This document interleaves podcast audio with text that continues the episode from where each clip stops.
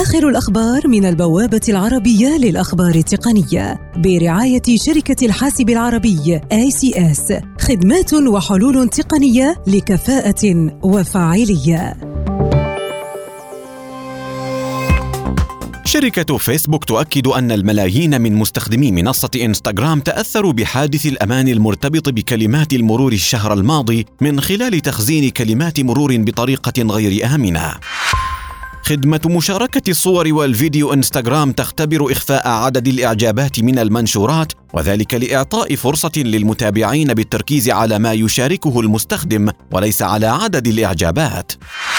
شركة أبل تعتزم جلب ميزتي Siri Shortcuts و Screen Time الخاصة بنظام iOS إلى الإصدار القادم من نظام التشغيل macOS وذلك للعمل على التقريب بين نظامي التشغيل. شركة HP تكشف على غرار شركات Acer و Asus و Lenovo عن أكبر حاسب محمول من فئة Chromebook ضمن تشكيلتها والذي يتميز بشاشة لمس بقياس 15 انشا ولوحة مفاتيح كاملة الحجم ولوحة أرقام. شركة أمازون تعلن رسميا عن إطلاق خدمة بث الموسيقى الجديدة المجانية المدعومة بالإعلانات في الولايات المتحدة والتي ستكون متاحة على مكبرات الصوت المنزلية الذكية إيكو. الحكومة الفرنسية تطور تطبيق تراسل فوري مشفر خاصا بها يدعى تيتشاب لاستخدامه من قبل الموظفين الحكوميين بدلا من واتساب وتليجرام والتطبيقات الأخرى وذلك بهدف حماية المحادثات من المتسللين وغيرهم.